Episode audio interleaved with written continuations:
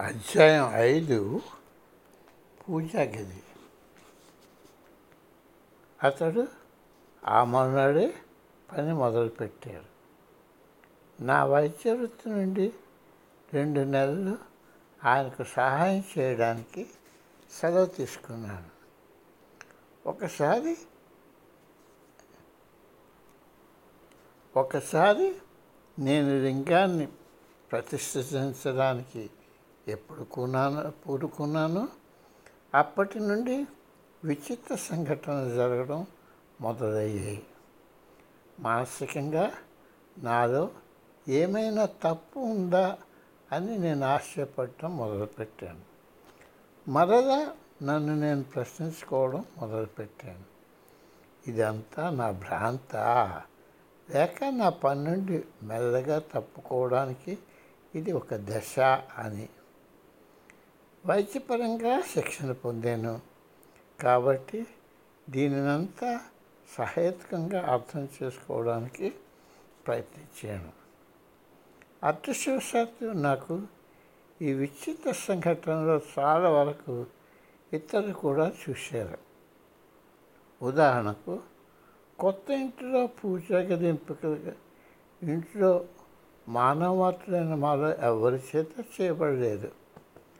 ఒకరోజు సాయంత్రం సుమారు ఐదు గంటల సమయంలో మా అమ్మ ఇంటికి వచ్చినప్పుడు సమయం గడిపే గదిలో ప్రొఫెసర్ నీటినప్పుడు నేను విన్నాను. వెళ్ళి చూద్దును కదా. ఆ గదిలో ఒక అడుగు ఎత్తు నీరు ఉంది. ఆ గదిలోకి నీరు ఎలాగ వచ్చింది? ఎక్కడి నుండి నీరు కారుతున్నదని గది అంతా పరీక్షించాను. ఎక్కడా కూడా రంధ్రాలు లేవు. ఎక్కడి నుండి నీరు కారే పరిస్థితి లేదు. అయినా గదిలో ఒక అడుగు ఎత్తు నీరు నిలిచింది ఆ నీరు చీపుడుతో తుడిచివేయడానికి మాకు కొన్ని గంటలు పట్టింది. అది పూజా గది అవుతుందని ఎవరో నిర్ణయించి దానిని మేము పూర్తిగా తుడిచేటట్టు చేయడానికి మమ్మల్ని బలవంత పెట్టినట్టు కనిపించింది. అది పూర్తి చేసినప్పటికీ ఆ గది మచ్చ లేకుండా తయారైంది. నేను ధ్యానాన్ని కూర్చున్నప్పుడు విచిత్రమైన శబ్దాలు దృశ్యాలు అనుభవంలోకి వచ్చేవి. ఒకసారి పక్షులు అతి దగ్గరలో కిచకిచారావాసులు నా ముందు చేయడం విని కళ్ళు తెరిస్తే ఎదురుగుండా ఒక పక్షి ఏ భయం లేకుండా నా ముందు ఉంది. ఇంకొకసారి మా జాగాలో ఒక లేడీ కనిపించింది. గేటు తలుపు తాళం వేసి ఉంది. ఇంట్లోకి ఇంటి చుట్టూ ఉన్న గోడ దాటి రావడానికి ఏ దారి లేదు. అది లోపలికి ఎలా వచ్చింది?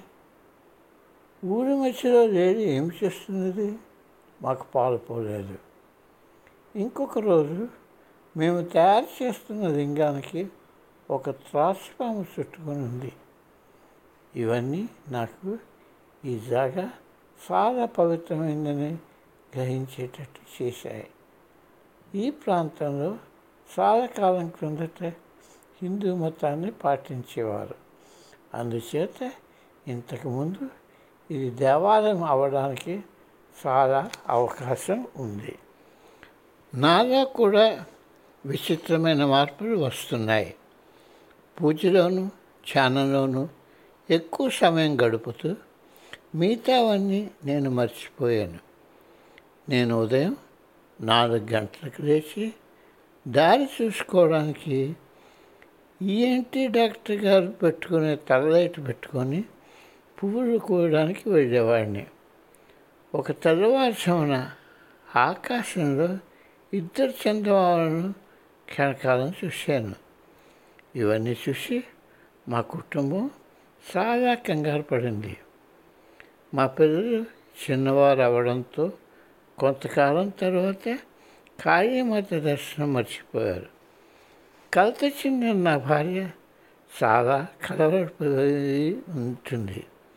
నేను చేస్తున్న పనులు ఆధ్యాత్మిక సంబంధమైనవి కాబట్టి వాటిని నేను చేయడం ఆమె అడ్డుకోకపోయినా తనను కంగారు పడుతున్నారని నేను చూడగలుగుతున్నాను. కానీ ఆమె ఇబ్బందిని నేను పరిగణలోకి తీసుకోలేదు. ఇప్పుడు వెనుకకు చూసినప్పుడు నేనెంత స్వార్థపూరితంగా ఆవిడ భావాలను పరిగణలోనికి తీసుకోలేదో నేను గుర్తించాను. ఆ సమయంలో మా ఇద్దరి మధ్య రఘు ఉండడంతో ఎంతో సహాయపడింది. అతడు అప్పుడు అరవై పడిలో ఉన్నారు. సౌమ్యుడు మితభాషి దేవభక్తి పరాయణుడు నాకు అన్నింటిలోనూ అతడు మద్దతు ఇస్తున్న అతని అభిప్రాయం ఆమె గౌరవించేది. నేను మటుకు వీటన్నిటికీ ఏమాత్రం భయం కానీ కంగారు కానీ పడలేదు. ఇటువంటి అనుభవాలు ముఖ్యంగా కాళీమాత దర్శనం పొందే అదృష్టం నాకు ఎంతో గర్వాన్ని ఇచ్చింది నా అభిరుచులకు కోరికలకు తగ్గట్టుగా నేను నిర్ణయాలు తీసుకోవడం మానివేశాను దేవశక్తులు తమ పనులు పూర్తి చేసుకోవడానికి నన్ను ఒక సాధనంగా వాడుకుంటున్నారని నాకు తెలుసును అయినా నాలో అశాంతి భావన జీవితంలో నేనేదో పోగొట్టుకుంటున్నానన్న భావన ఉన్నాయి. నేను చేస్తున్న పూజా పునస్కారాలతో నేను తృప్తిపడలేదు దేవుని కొలవడంలో ఈ తంతు తర్వాత ఏముందో నాకు తెలుసుకోవాలని ఉంది. ప్రతి మతంలోనూ నియమావళులు ఉన్నాయి. కానీ ఆఖరిలో అవి ఒక్క నియమావళిని మాత్రమే.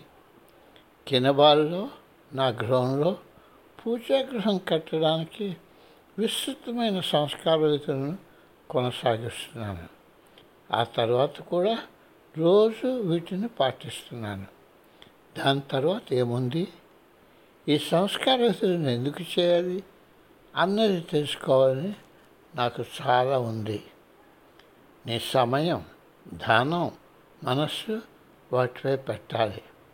కాబట్టి అది నీకు క్రమశిక్షణ భక్తి అంకితభావం ఆఖరికి సఫలమయ్యేన్న తృప్తి ఇవ్వవచ్చేమో కానీ అవి నీ హృదయాన్ని కానీ ఆత్మను కానీ తాకవు.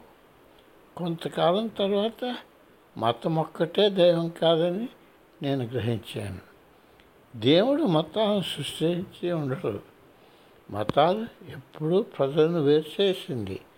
ఈ అన్ని మతాలు చెప్పినట్టు దేవుడే సర్వస్వం అయితే దేవుని పేరు చెప్పి ప్రజలు ఒకరినొకరు చంపుకోరు. దానితో నా జీవనోపాధి కుటుంబం ఆధ్యాత్మిక అవసరాలు వచ్చే సమతుల్యం ఎలా సాధించాలో ఆలోచించకుండా పూర్తిగా ఆధ్యాత్మిక సాధనలో మునిగిపోయాను. దాని పరిస్థానంగా నా వైద్య వృత్తిలో నిమగ్నం అవ్వకుండా అవే నాకు ఆధ్యాత్మిక సంతృప్తిస్తాయన్న భావంలో ఇంకా ఎక్కువగా ప్రార్థనలు ధ్యానం మత ధర్మాల గురించి పఠిస్తూ ఎక్కువ కాలం నేను గడపడం మొదలుపెట్టాను. పుస్తకాలు మతతంత్రులు నేను అన్వేషిస్తున్న జవాబులు ఇవ్వలేకపోవడంతో కొంతకాలం తర్వాత నాకు ఆశాభంగం కలిగింది. అప్పుడు నాకు నా కుటుంబాన్ని కట్టుకున్న ఆశా సౌధాన్ని మా మెడికల్ ప్రాక్టీస్ని నా వ్యాపారాన్ని అన్నిటినీ పరిత్యాగం చేసి నా దాహాన్ని తీర్చుకోగలిగే కలిగే వ్యక్తిని కనుగోవాలని ఇంటి నుండి వెళ్ళిపోవాలన్న కోరిక నాకు కలిగింది. ఎలాగైనా ఆధ్యాత్మిక విజ్ఞానం సంపాదించాలన్న కోరిక నాకు తోచకుండా చేసింది.